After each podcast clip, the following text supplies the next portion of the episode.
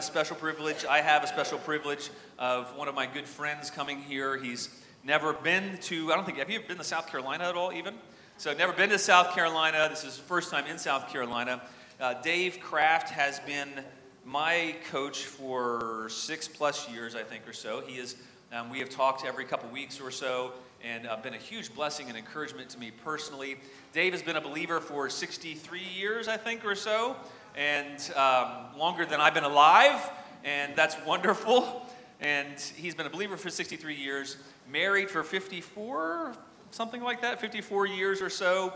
Uh, Dave uh, was originally saved. A few years later, he went and joined the Navigators. It's the same group, in case you're wondering, that Jerry Bridges used to be a part of before he passed away. And Dave ministered to Navigators in, in many different places for about 37 years, was a pastor for many years in several different churches. And then now Dave is, is, sees it as his mission to help raise up and train and equip other leaders. And so that's what he's doing um, in his very young age of 83. So Dave is still more spry and energetic than anyone. I love Dave because he loves Jesus. So if you'll welcome him, Dave, go ahead and come up, and we'd love to have you.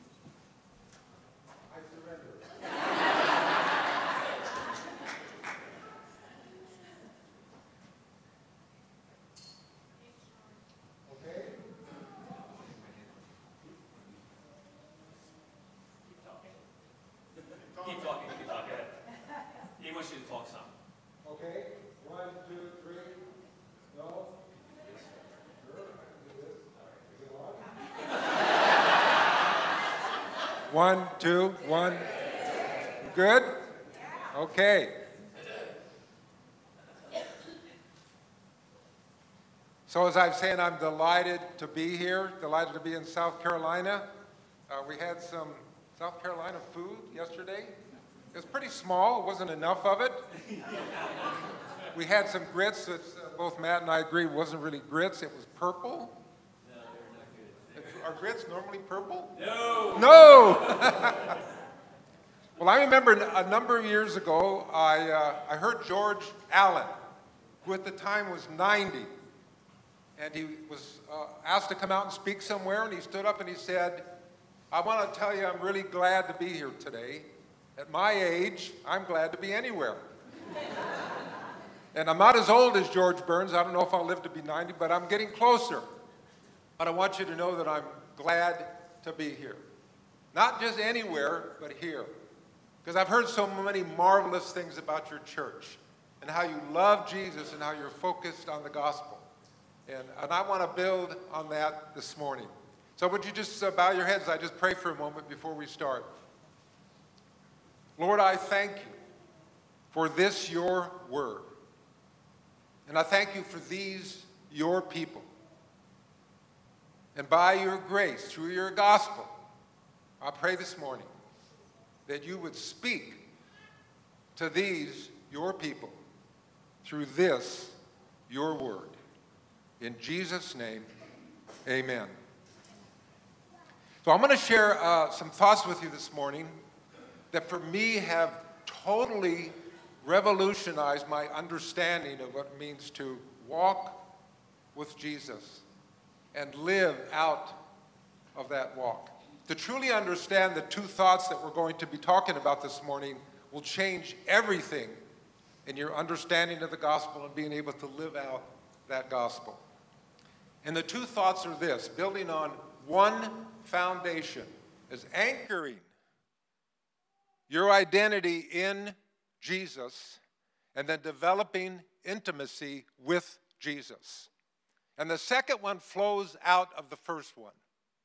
You can't really experience intimacy with Jesus if you're not anchored with your identity in Jesus.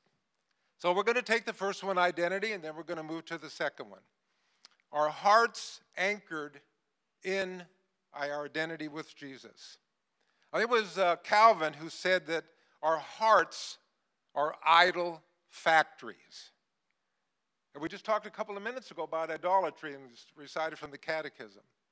It's having something else as your anchor, as your identity, other than Jesus Christ and his gospel. There's an interesting verse in Jeremiah, uh, chapter 2 and verse 13. It says, My people have committed two evils. They have forsaken me, the fountain of living waters, and they've hewed them out cisterns, broken cisterns that can hold no water. So you wander away from the truth, the foundation. You wander away from having your identity in Christ. And if that were not bad enough, then you substitute that with something else. And so that's the heart of idolatry. 1 John 5 21, uh, in many translations, it says, uh, Keep yourself from idols. Dear children, keep away from idols. But in the Old Living Bible, which I'm old enough to remember when that first came out, Dear children, keep away from anything that might take God's place in your heart. And for every one of us, it can be something different that becomes a, a God substitute, a counterfeit God, something that's not real, something that's not going to last and hold us up. And it can be any number of things. It can be clothes, it can be sports, it can be cars, it can be jobs, it can be another person that takes God's place in your heart and becomes more important to you than God Himself. Deuteronomy verse, uh, excuse me, Deuteronomy 30, verse 20, uh, is a verse that I've been recently meditating on and, and thinking about. And it says, Loving the Lord your God. Loving the Lord your God. Obeying his voice and holding fast to him. For he is your life and length of days. You can only do that through the power of the gospel. Jesus, who died for you and me, who rose again from the dead, who sent us his Holy Spirit to live in us and empower us, and then he's returning to us, for us. I'm going to repeat the verse again Deuteronomy 30, verse 20. Loving the Lord your God, obeying his voice, and holding fast to him for he is your life and length of days. Now, from that, I've got that he's both the quality and the quantity of my life. He is my life and the length of my days. He is your life. Your life is not your 401k. Your life is not your job. Your life is not your house or your neighborhood or the stuff that you might have acquired at this point in your life. He is your life, having our identity clearly anchored in Him. There's an old hymn. I'm just going to read to you some of the words. My hope is built on nothing less than Jesus' blood and righteousness. What are you building your hope on? I dare not trust the sweetest frame. As sweet as it might be, I dare not trust the sweetest frame, but wholly lean on Jesus' name. On Christ, the solid rock I stand. All other ground is sinking sand. So, whatever else you might be building it on, it's sinking sand. On Christ, the solid rock, I stand. Not some, but all other else is sinking sand. But Jesus told the story about the man who built his house on the rock as opposed to the man who built his house on the sand. Years ago, I read a story, a very interesting but sad story about a man, and there's been several people like this, that scaled buildings going up the face of a building by just putting his fingers in windows and putting his toes in little spots wherever he could find them. And he did have, he did had no, nothing attached to him, no wires. Uh, they call it free climbing. Or free, there's a word for it where you climb up a mountain or a rock with no net and no nothing. If you fall, that's it. It's over. And before he started going up, he went up to the top of the roof of this building and he tied a small cord, pretty, pretty, you know, maybe this big, but strong enough, and he attached it and then he hung it right at the tip of the building. So when he got to the top, he could loosen his feet, grab, and pull himself up. So people were standing down on the street watching him as little by little he went up, up, up, up, got all the way to the top and looked up, and he reached for what he thought was that cord so he could pull himself up, but it wasn't a cord, it was a spider's web glistening in the sun. So when as he grabbed it, it disappeared and he fell to his death. A spider's web that he grabbed a hold of and thought it was strong enough to hold him. So listen to this verse from Job 8:15. Their confidence hangs by a thread. They are leaning on a spider's web.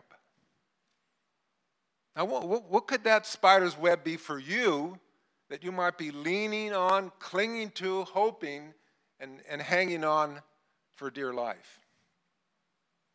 We're all familiar with the story in the Bible about the rich young ruler who came to Jesus. Jesus told him to sell everything that he had and give to the poor and follow him, and the man turned away. So here is that same verse from Matthew 19 in the message. After Jesus told him what he needed to do, this was his response. That was the last thing the young man expected to hear. And so, crestfallen, he walked away. He was holding on tight to a lot of things, and he couldn't bear to let go. I remember the first time I read that. It was a sobering moment for me, and I just sat there looking at that verse, going over again in my mind. He was holding on tight to a lot of things, and he couldn't bear to let go. And so I just stopped right there and I worshiped and said, Lord, what is it in my life right now that I'm hanging on tightly to other than you, and I'm unable to let go of it, whatever it might be? And over the years, it's changed for me. So, right now, I've got several things that I've written down finances. Am I holding on tight to the, to the money, thinking, well, that money's my life, my 401, whatever I've saved? It's a spider's web. My health. Am I hanging on to my health? I've had some health issues over the years. I had prostate cancer, went through that. On my arm, if you can see it, I've got a scar there. They took out a melanoma not too long ago. If you've had one, you can get others. That, that can be the end of it. Hanging on to stuff. How many are familiar with the country singer Alan Jackson? Raise your hand if you've ever heard any of his songs. Okay, several of you. He's got a song that he recorded uh, when he was 60 years old called The Older I Get. That's a, it's a great song if you can find it on Spotify or iTunes. But there's, a, but there's a line in the song where he says, It's the people you love, not the money and stuff, that makes you rich. It's the people you love, and we might say it's the Lord you love, of all the people, he's the most important people, the most important person. It's the people you love, not the money and stuff that make you rich. But you know that our culture is telling you just the opposite. It is the money and stuff that makes you rich. But that's not true. And the reason you know it's not true is you've never seen a hearse pulling a U-Haul trailer. You never take any of it with you, you leave it all behind. The only thing that goes into eternity is people. The people you love, not the money and stuff. So, anchoring my identity in Jesus, in his gospel, in his death, in his resurrection, in his blood, he paid it all, and all to him I owe. anchoring my identity in Jesus and in no one else or nothing else. Now, that doesn't happen just like this, it's a process over years where God weans you off of having your identity in other things or other people, where it's solely in Him. On Christ, the solid rock, I stand. All other else is sinking sand. So, identity, anchoring my identity in Jesus, and then having intimacy with Jesus. Now, when we talk about intimacy, we're probably talking about spiritual habits of the heart. You don't get intimacy just automatically. Intimacy is a result of sitting quietly before Jesus, like Mary did at his feet, and not running around like Martha, busy, busy, busy. But I think, once again, we live in a culture where it's busy, busy, busy, faster, faster, faster. Recently, I ran across a verse, I'm going to turn to it here, that uh, I make it a habit of my life to memorize a new verse or a couple of verses um, every month. And this is the verse I picked for the month of May. This is Ecclesiastes 8 16 in the New Living Translation.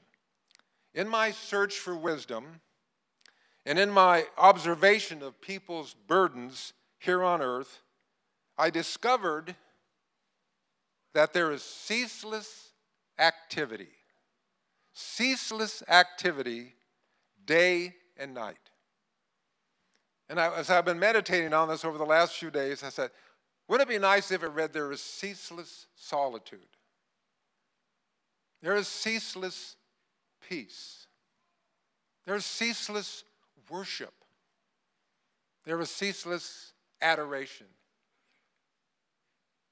But sad it says there is ceaseless activity. And one of my recent thoughts is things haven't changed much in 3,000 years. Go, go, go, faster, faster, faster, more, more, more, bigger, bigger, bigger, better, better, better. We just go, go, go, go, go. And a lot of people are just exhausted and tired most of the time. And to get that intimacy, we need, by God's grace, to slow down and just quiet our hearts and learn how to sit at the feet of Jesus, both in community and individually. And, to, and just to hear his encouragement to us that he loves us, that we are beloved, that we are the apple of his eye, that he cares about us, that he's watching over us, that he's going to take care of us, good care of us. Now, sometimes when you mention disciplines or habits of the heart, uh, some people in our theological circle will push back and say, well, that's effort, that's law, that's legalism. I love a statement by Dallas Willard, who was for many years a professor of philosophy at U, not the USC here that we talk about, but the USC in Southern California. And so we say, well, we had USC here in Carolina before California was even a state. That's true, but when you say USC, unfortunately, they still think of USC in Southern California. And Dallas Willard made this statement God and grace are not opposed to effort but to earning. You do what you do, you, you make effort, and the Bible talks a lot about making efforts. Do this and do that, and put on and practice this. And God and grace are not opposed to that as long as it's effort and not earning. But if you do what you do by the way of spiritual disciplines in order to earn God's favor, then it's not right. You don't have to earn God's favor if you've received Christ and surrendered yourself to Him, you already have God's favor. You don't practice spiritual disciplines in order to be loved, you practice them because you were already loved. So we don't want to get the cart before the horse. But having said that, I think it's very biblical to have a set of personal disciplines that you practice that enable you to develop that intimacy. And part of it is just that quietness. So Jesus did not rebuke Mary because she was sitting at his feet and listening to him. He rebuked her sister who was running around. We have the restaurants in Southern California. I don't know if you have them here in South Carolina called El Pollo Loco. Do you have El Pollo? Anybody speak Spanish? No, but El Pollo Loco means the crazy chicken. running around, running around, running around, crazy chickens. We, want to, we don't want to be crazy chickens like Martha. we want to be quiet and sit at the feet of Jesus. It's interesting when you find an athlete or a musician who's very talented and very good, we greatly admire them. And you might even say, So I wish I could play the piano like so and so can play the piano. I wish I could swim like so and so. I wish I could do gymnastics like that lady or that, or that young man or that young lady does. So the question is are you willing to discipline yourself and dedicate yourself and devote yourself to hours and hours and hours? Now, here's what I find interesting. Never in all of my 83 years have I ever heard somebody say about an athlete or musician that they're legalistic.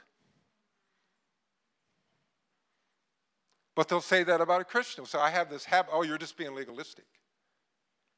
Can't we just say, no, I'm, by God's grace, I'm disciplined, I'm devoted, I'm dedicated. I practice certain habits of the heart. Now, naturally, and sometimes I don't do it and I miss it.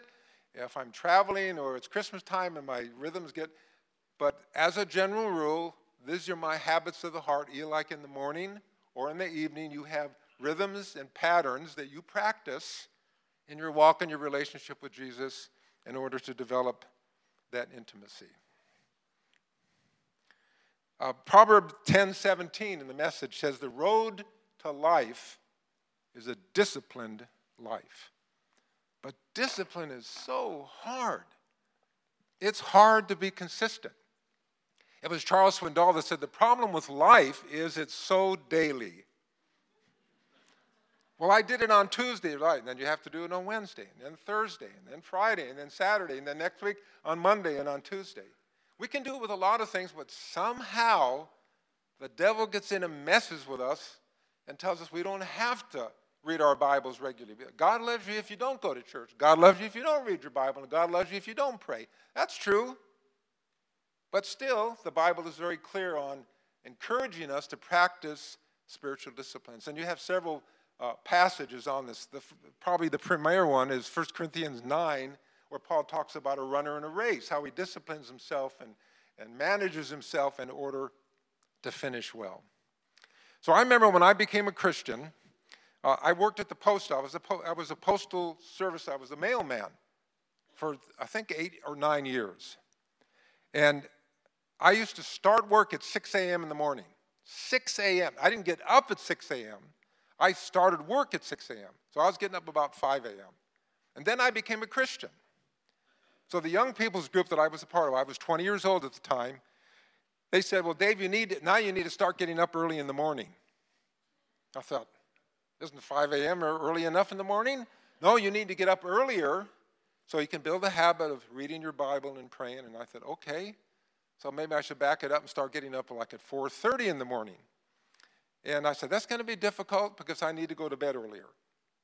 So what happened was I was part of a youth group and came around 8:30, 9. Uh, I'd be in the room and we would be eating or having fun or so forth. And I tried to get out of the room without being noticed. So what I would do is I'd only put my left hand behind my arm and I'd sort of kind of move toward the door.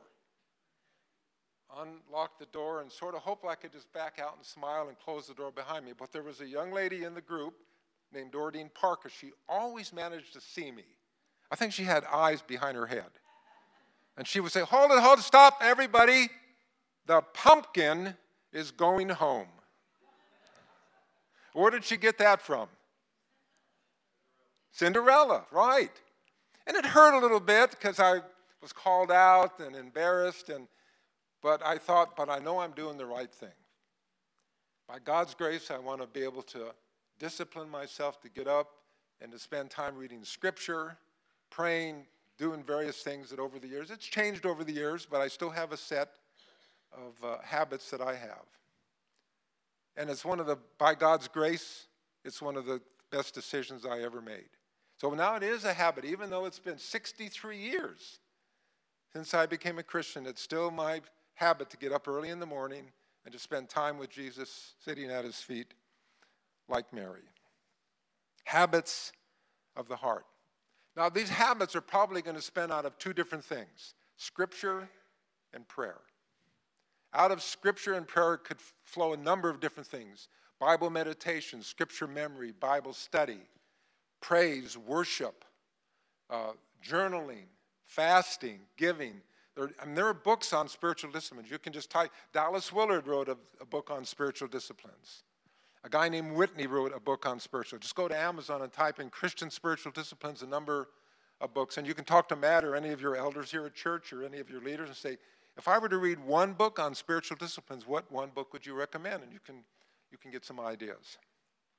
They flow out of word and prayer, just like two oars on a boat or two pedals on a bike. If you only pedal with one pedal, it's just a matter of time your bike's going to tip over. And if you row on a boat with one oar, what's going to happen? You're just going to go in circles. So you need to pull on both oars, you need to work both pedals of the bike. Well, I'm going to give you uh, just a practical thing that I've been practicing for a number of years. Hopefully, it will be helpful to you. I call it the four R's that I practice when I just read Scripture. And here they are. The first R is just read.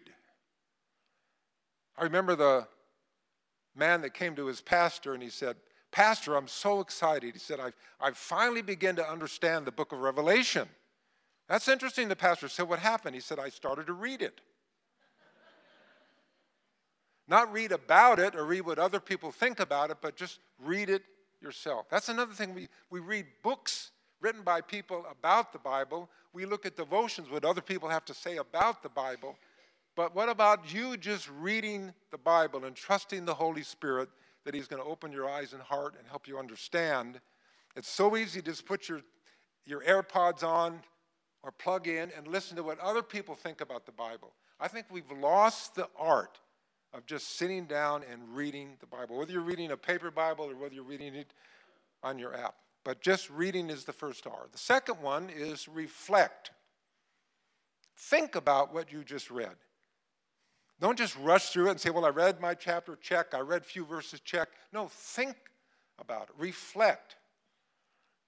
Think. There's so little competition. We go at such a horrendous pace today that we just don't take time to sit and think about information or input we're getting, whether it's Bible reading or anything else. The third R is respond.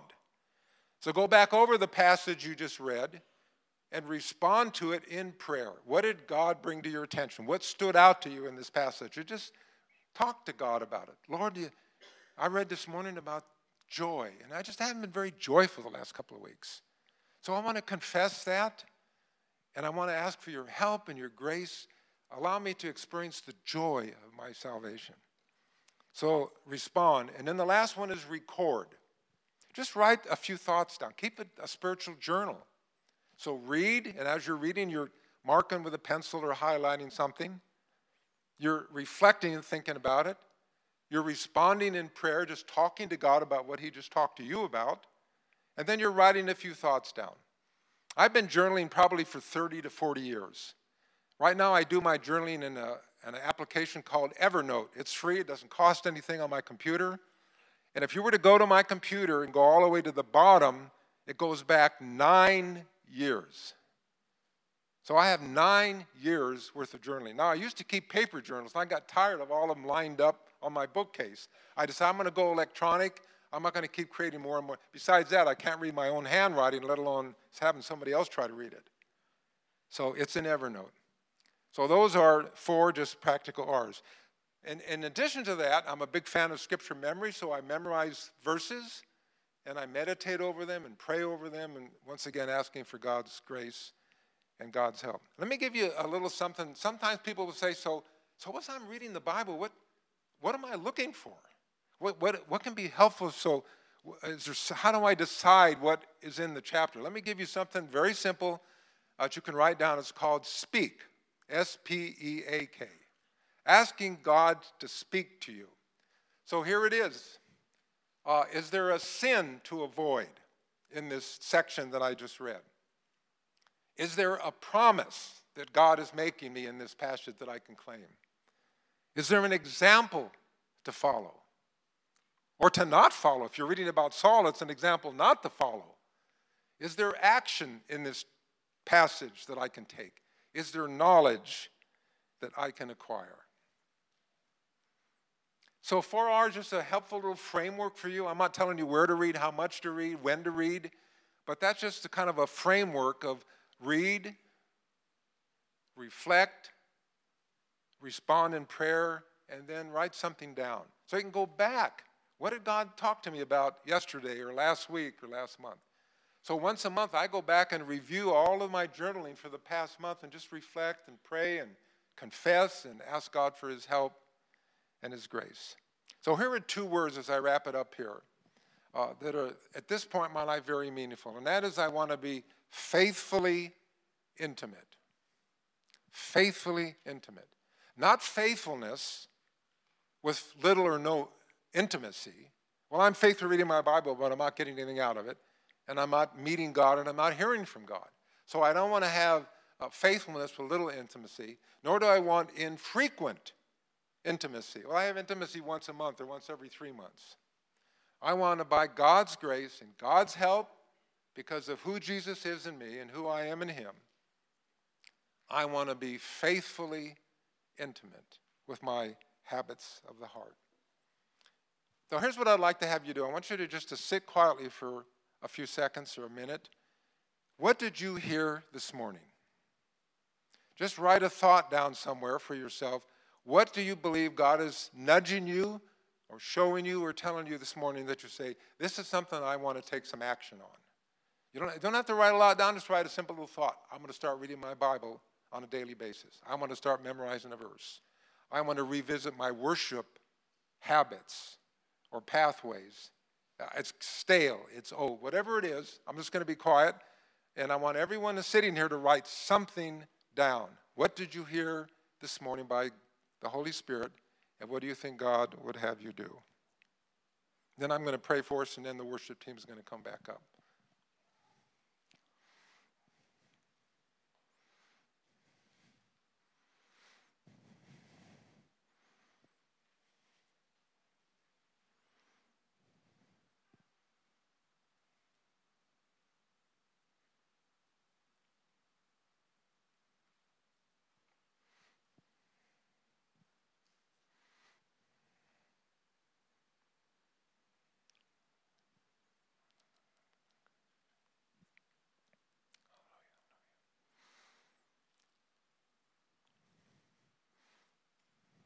The Lord Jesus.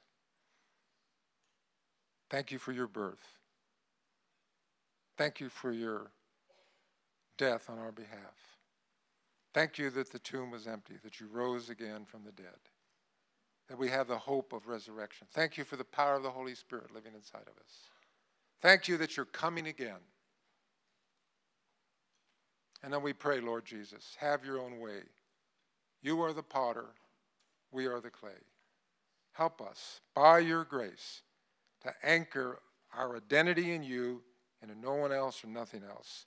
Help us to develop intimacy with you as we stand on you, the solid rock. In Jesus' name, amen. Feet.